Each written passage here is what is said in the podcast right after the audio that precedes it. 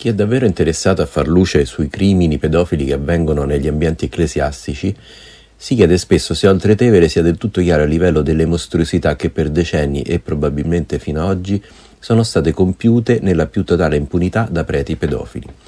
Già perché nella Chiesa, dal Papa in giù, prevale ancora l'idea che la violenza su un bambino prepubere sia un delitto contro la morale, di cui peraltro non si è macchiato solo il carnefice. Le norme della Chiesa parlano di atto sessuale di un chierico con un minore e nessuno le ha cambiate, nemmeno Papa Francesco. Una questione che spesso viene chiamata in causa si lega all'imposizione della castità e del celibato ai sacerdoti. Il Vaticano stesso ha predisposto un maggior rigore nei controlli sulle ammissioni ai seminari, in particolare per verificare la reale disponibilità dei candidati a votarsi a una vita di celibato e castità. Questa è una citazione. Celibato, castità e pedofilia. C'è davvero un nesso? Chiediamo allo psichiatra e psicoterapeuta Domenico Fargnoli di aiutarci a fare chiarezza.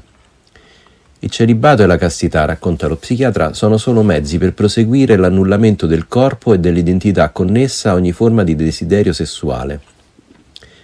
Nelle vite dei santi, prosegue Fargnoli, si legge spesso come il digiuno e la conseguente debilitazione organica fosse un espediente per impedire l'insorgere del desiderio.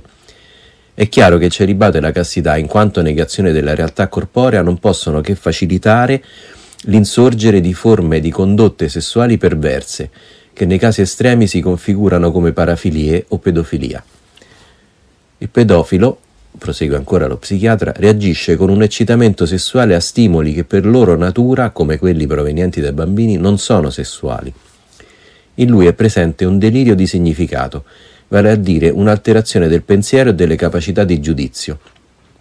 Si attribuisce un significato sessuale a situazioni di rapporto che niente hanno a che vedere con la sessualità.